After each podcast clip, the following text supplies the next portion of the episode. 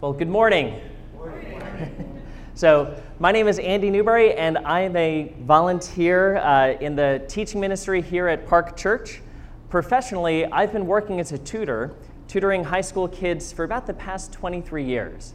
And I first began doing that while I was in seminary, and along the way, I realized that I was born to teach. I love teaching, and part of what drives me is the realization of just how many things I didn't know when I was younger. I mean, how many of you, like me, have often found yourself thinking, man, I wish I knew then what I know now? So I get to do that professionally, at least for these kids, and help them a, little bit along the way. But there are so many times when I'm surprised to learn that there's something that I didn't know that it seems like everybody else does. And one of my earliest, yeah, okay, I'm not alone. Uh, or I am, and you're all just laughing at me. Um, but my earliest memory of this occurred on the first day of first grade. Because when I was a little kid, I remember I took this test, and it allowed me to place out of kindergarten and go right into first grade. So I'm going into first grade, I'm feeling pretty good about myself, pretty confident going in. And then I get settled into my like, little desk there, and all of a sudden, this kid next to me, just out of nowhere, raises his hand and says, Teacher, I know how to spell key. K E Y. I thought, what? like, he's blowing my mind. Like, I thought the K sound was a C. And, and what's the Y doing there? And, and why is he even offering up this information? Like, the teacher wasn't talking about keys. I, I, I was shocked. I mean, this was a confidence record for a little five year old. Um, but along the way, as I've gotten older, I realized that there are loads of other things that I was surprised that I just didn't know. Um, things, you know, things that I learned embarrassingly late in life. Things like rhythm. Um, I know. Uh, I, how to spell rhythm? Um, it's harder than you think. Uh, how to manage my credit responsibly. Or even just important things like you don't have to be funny to be liked, but being kind goes a long way. And so recently I started asking people, you know, what are some other things that you all learned embarrassingly late in life? And so I posted it on my Facebook page, and I loved some of the responses I got. So things like the fact that pineapples grow from the ground up and not from trees. That's the laugh gives her away. Um, or the fact that getting a pacemaker is not the same as getting a heart transplant. Um, the fact that narwhals are real and that unicorns aren't. Um, and I realize that each of us have been on a unique path, which means that for whatever reason, there will always be random things that we encounter later in life than everybody else. And so that there's, we all have things that we don't know. So let's begin today by giving ourselves the grace to say that we're all still in the process of learning. There's still all things that we might not know because there's always going to be things that we don't see, which we won't see until someone comes along to open our eyes to the truth. This morning, we're going to continue in our series called Fix Your Eyes by looking at a Bible story from Mark chapter 10 that unfolds in three mini scenes of people who needed their eyes open to see that which they could not see. And so in Mark 10, Jesus has three distinct interactions with people who need to see him as he walks along a road to Jerusalem. The first scene is with a rich man, the second is with two of his disciples, and the third is with a blind beggar. And so we'll start with his encounter with this rich man. So there's this rich man, and he comes up to Jesus and he says, Good teacher, what must I do to inherit eternal life? And so then Jesus reminds him of some of the Ten Commandments. And then this man responds that, you know, Lord, I've kept all of these since I was a youth. And so then Jesus tells him, well, you lack one thing. Go, sell everything you have, and give that money to the poor. And then you will have treasure in heaven. And then come and follow me. So after hearing this, this rich man, he just, he grieved and he just walked away from Jesus, saddened as he thought about all of his possessions and as he thought about what it would really cost him to follow Jesus. And so in this story, we know two things about this man he's rich, and apparently he's good at following rules. Um, it would be easy for him, in particular in that culture, for him to imagine that all of his accumulated wealth was a sign of God's favor on him for being such a good person, such a good rule follower. And uh, I think that this man saw Jesus as someone who was primarily focused on figuring out okay, who are the good people and who are the bad people. Uh, it's sort of like he's seeing Jesus as Santa Jesus. And uh, it's easy to imagine how we also might see Jesus as Santa Jesus because you know, he sees us when we're sleeping. He knows when we're awake. He knows if we've been good or bad to be good for Santa Jesus' sake. Um, I was curious to see it, what, the graphic would look like. Uh, we'll thank Matt Agresti for that. Um, but yeah, this kind of sounds ridiculous, but maybe not that ridiculous because it's easy to see Jesus as a Santa Jesus, especially if you've spent your whole life as a rule follower. I mean, this is really common in church, especially if you grew up in church, because church kids learn early on that the way to be liked is to follow the rules. And the problem for the Santa Jesus follower is that it's a slippery slope to go from trying to do the right thing to being obsessively performance oriented. And I say this from experience. I mean, for me, I am very performance oriented. I like goals. I like numbers. I like measuring my performance. Because when I can measure my performance, then it, it gives me this illusion of control that I have over my performance. It gives me this feeling that maybe I have more control over my success. And so when I get wrapped up in performance mode, I start to fix my eyes on my metrics, my, my measuring sticks of my success. And so those metrics could be anything. It, it, you know, it could be how many pounds I lose. It could be how many points my students go up on their SATs. Or for me, as someone who is self employed, it, it might be how much money I can make in a month. And there's nothing wrong with having metrics. The problem is with having a fixation on my metrics. Because when I have a fixation on my metrics, my eyes are fixed on me. And when that happens, I become very self absorbed, very self focused, and as a result, I become oblivious to God and to the people around me. And this way of living, this way of focusing on following the rules and I'm being overly performance oriented, it leads to an inability for me to see God as He really is. And so maybe if this is you, if maybe there's a part of you that has been seeing Jesus as kind of a Santa Jesus, maybe you've had some particular challenges growing up and moving into adulthood. Because when you're focused on following the rules, when you're focused on being so performance oriented, then your whole self worth is wrapped up in your performance, in your conformity, in your ability to make other people happy. When you're focused on yourself so much, you're just, your whole identity is constantly being redefined by your most recent performance or your most recent failure. And so for this rich man, he's unable to see Jesus as he really is. So that when he has an actual, real encounter with Jesus Christ, he doesn't see him well. He misses out on seeing the real Jesus because his eyes were fixed on himself.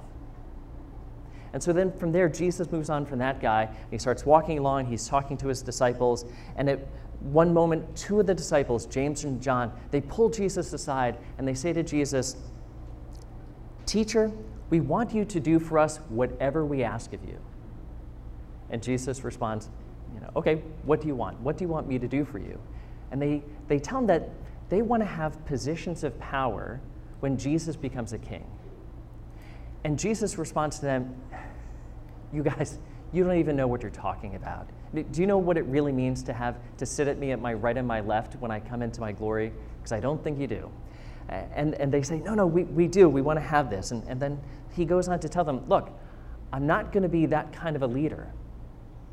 I'm not going to be that kind of a leader that you're thinking about. In fact, I didn't come here to be served. I came here to serve and to give my life as a ransom for many. Think for a moment about these disciples, the request that they, they make to Jesus, or not even request, the demand they make of Jesus. Teacher, we want you to give us whatever we ask of you. How do you think they saw Jesus? Do you think they saw Jesus, you know, as, as a king uh, as someone to be worshiped, because this doesn't sound like disciples following a master. This sounds like they saw Jesus as something like, like a genie Jesus, like a wish granter that would, there we go, um, this wish granter that would give them power and status and prestige. They saw Jesus as the God who would be at their beck and call. They thought that uh, seeing Jesus, being connected to him, entitled them to some form of status or privilege. And to be honest, it's also easy to imagine how they might see Jesus as like a genie Jesus. Because Jesus did amazing miracles. He, he healed the sick, he cast out demons, he even raised the dead.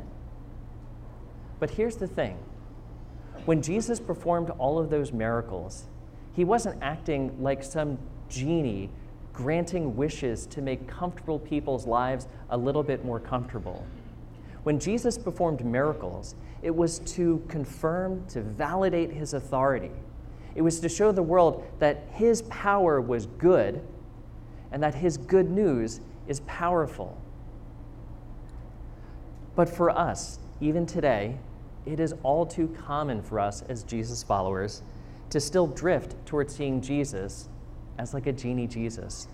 Uh, when we start to see Jesus as a genie Jesus, we start to assume that Jesus exists to serve us. And as an extension, we begin to look at other people and think maybe they should exist to serve us as well. And so we can get so wrapped up in our American Christianity in this way because you know there are times when we can start to focus more on how we can get our non-Christian neighbors to accommodate our beliefs and preferences more than we can focus on how can we love our non-Christian neighbors. This this image of genie Jesus, this entitlement mentality, it's blinded some followers of Jesus from seeing him as he really is. And the irony is that Jesus did come to serve, but he doesn't come to make us fellow kings, he comes to make us fellow servants. Jesus gives us power, but he doesn't give us power so that others could serve us. He gives us power so that we could serve others, just like he did. And so, for me, when I get caught up in this kind of genie Jesus mentality, uh, I, need, I don't always see others as, as God does. When I get caught up in this genie Jesus mindset, I don't see my pride, I don't see my stubbornness. I start to see everyone else as an inconvenience or an obstacle.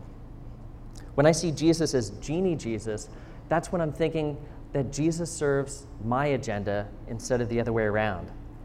I fail to see the real Jesus because Jesus saw people as people who wanted to be known and loved, as we'll now see in the third story. So, in this third scene, Jesus encounters this man, Bart. Um, we're going to look at this passage together up here.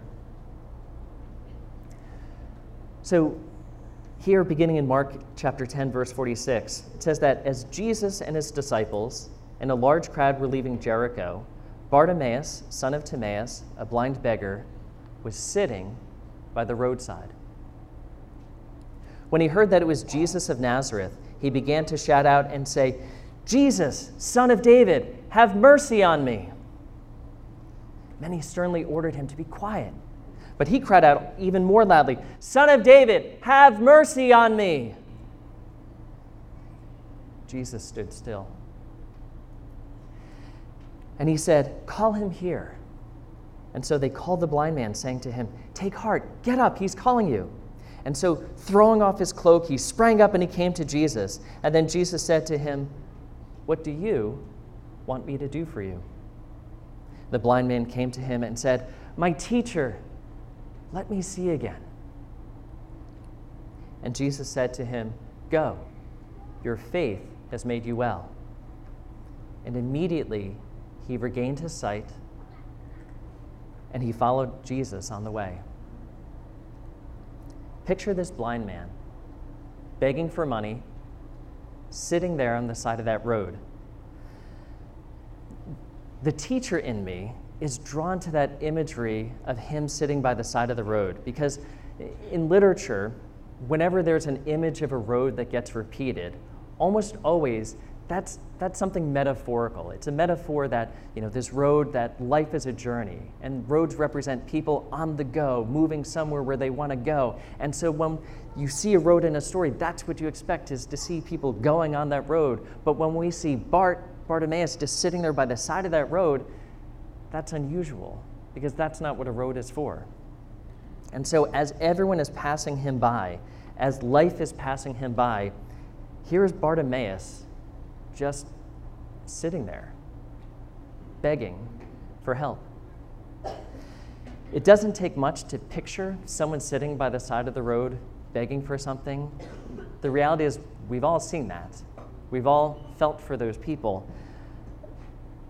So picture there Bartimaeus, which maybe I'm just going to call him Bart for short. Um, he's sitting by the side of the road that everyone is using to go somewhere, but not Bart. Bart is going nowhere. And as he is stuck sitting there, while the crowd is passing him by, while life is passing him by, here comes Jesus who stops for him. Think about that. Here's a man sitting while everyone is walking past him, but not Jesus. Jesus stops for him. That's who Jesus is. Jesus is the God who stops for us. This isn't Santa Jesus. This isn't Genie Jesus. This is Jesus Jesus. Um, Bart has spent who knows how many years waiting by the side of the road as everyone and everything has passed him by. He has spent who knows how many years hearing the lives of other people passing him by. He spent who knows how many years in need, in need of all the basic things that every person needs food, money, clothing, a safe place to sleep, friendship, hope, love.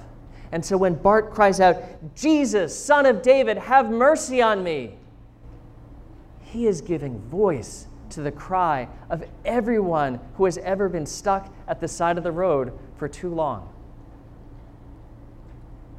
Though Bart was blind, he still saw Jesus more clearly than that rich man or than those disciples.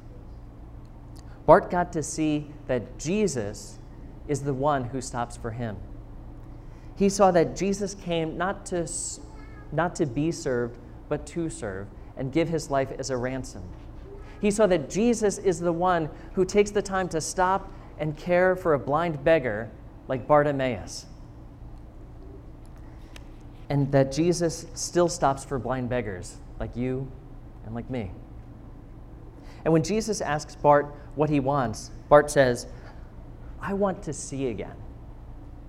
And as just an interesting side note, in the Greek, what I find interesting in this original language is that the phrase I want to see again, it could be understood in two ways.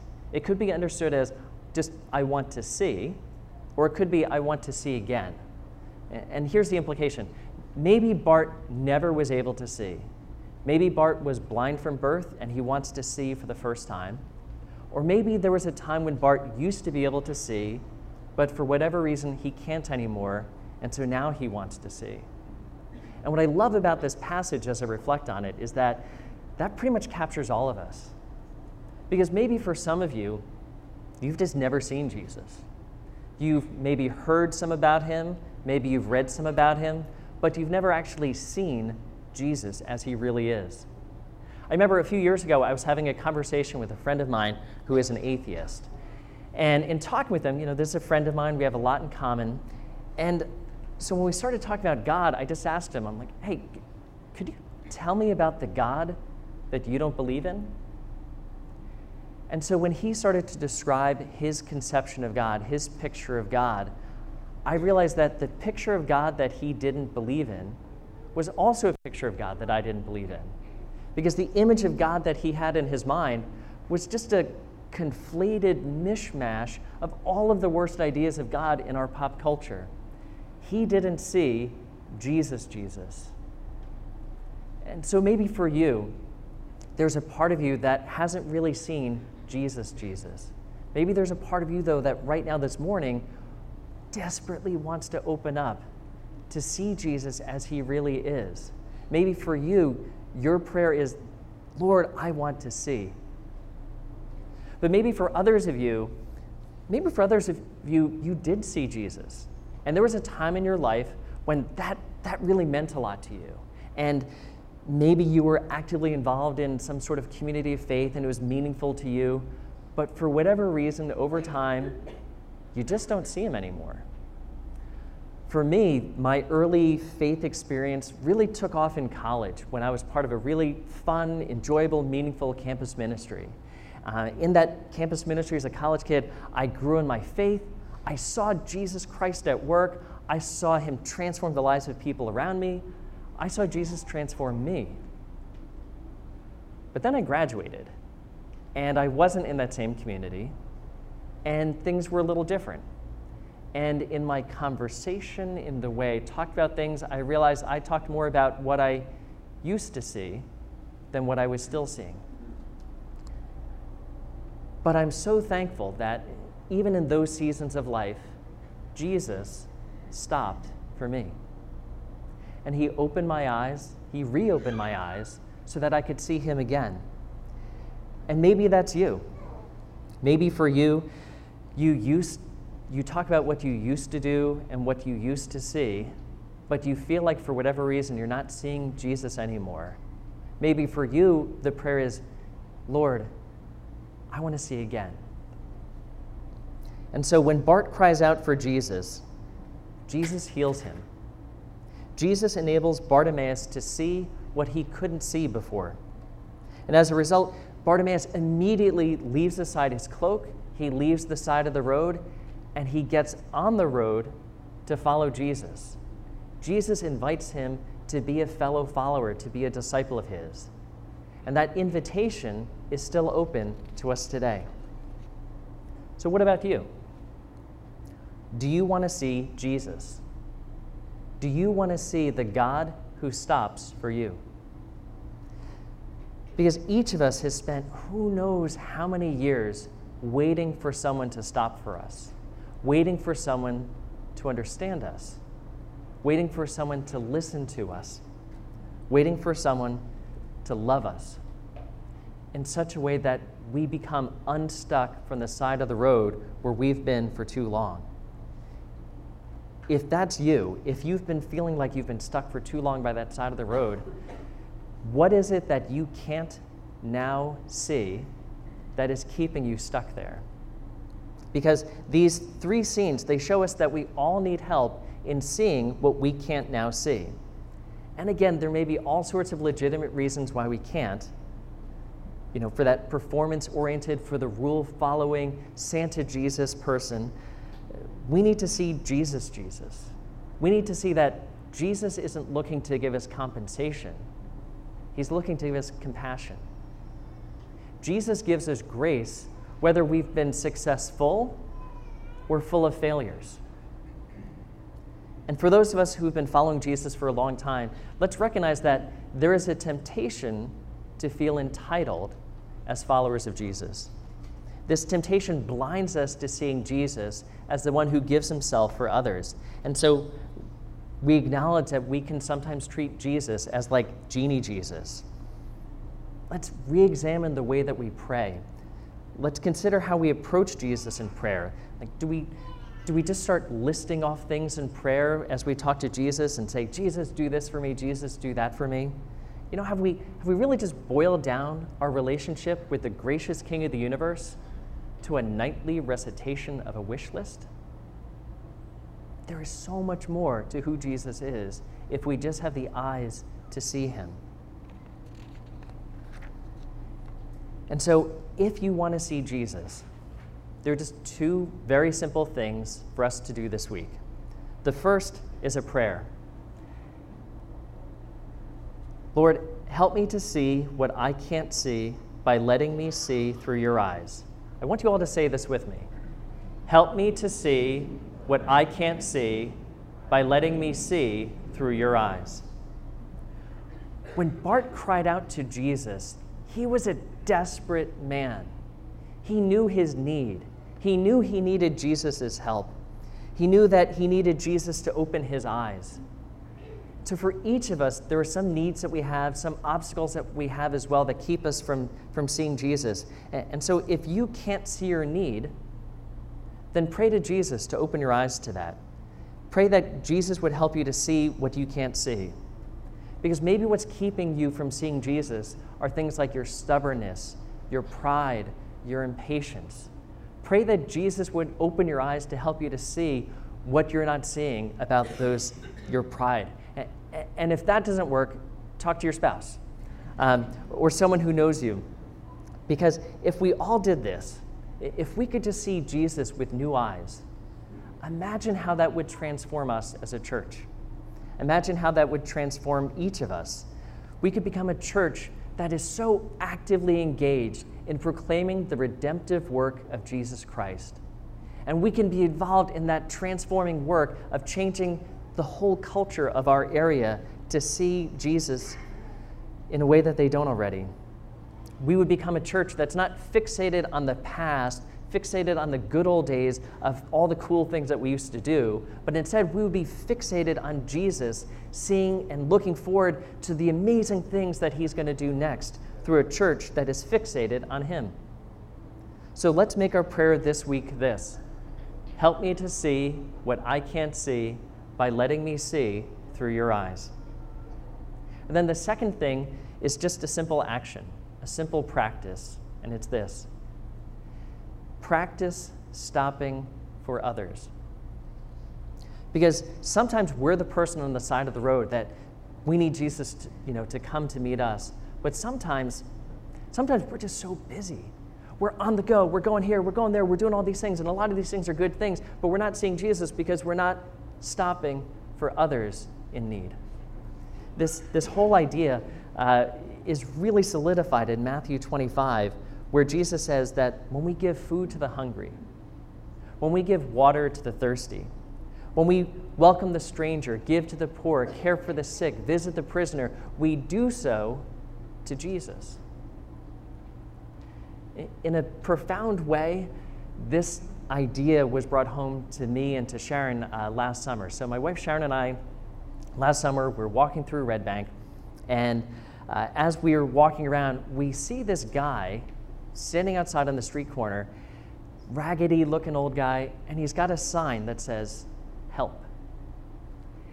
And, you know, Sharon and I were, okay, we are playing Pokemon Go at the time, and we're like, oh man, this, this is really distracting us from our game, but we should probably do something. And uh, normally I carry these $5 Dunkin' Donuts gift cards on me just in case someone asks me for money. But at this particular moment, I didn't have any on me. And so we went to the nearest Dunkin' Donuts, we got a card, we go back to the guy, and we started talking with him. And I'm kind of wondering, like, you know, what does he want? And, and to be honest, mostly I was just expecting that he wanted some money.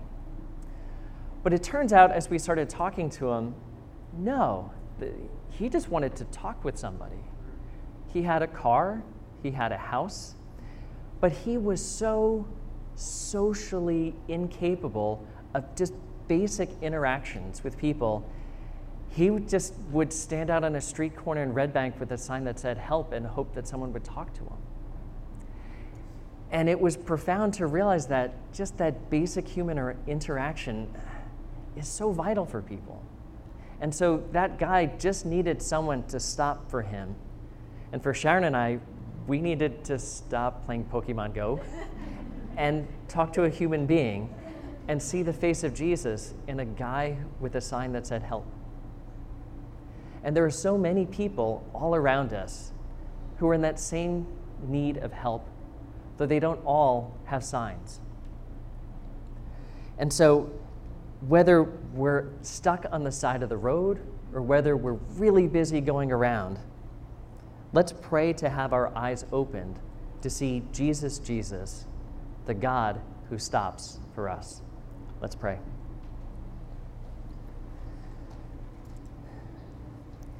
Lord, we have heard of your fame. We stand in awe of your deeds. We pray that you would now renew them in our time, and that you would remember mercy. Lord, help us now to see what we can't see by seeing through your eyes.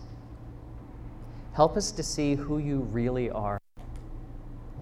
Lord, help us to put aside wrong images of you that we may have built up, expecting that you're the kind of God who's more focused on our performance than our hearts, expecting that you're the kind of God who exists at our beck and call instead of us acting as your servants.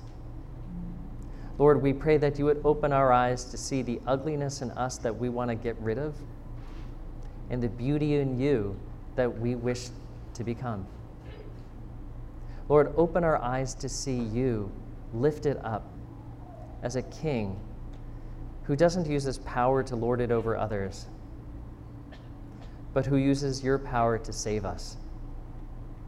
Humble us now this morning, free us now this morning to see you, our beautiful Savior, who stops for us. Amen.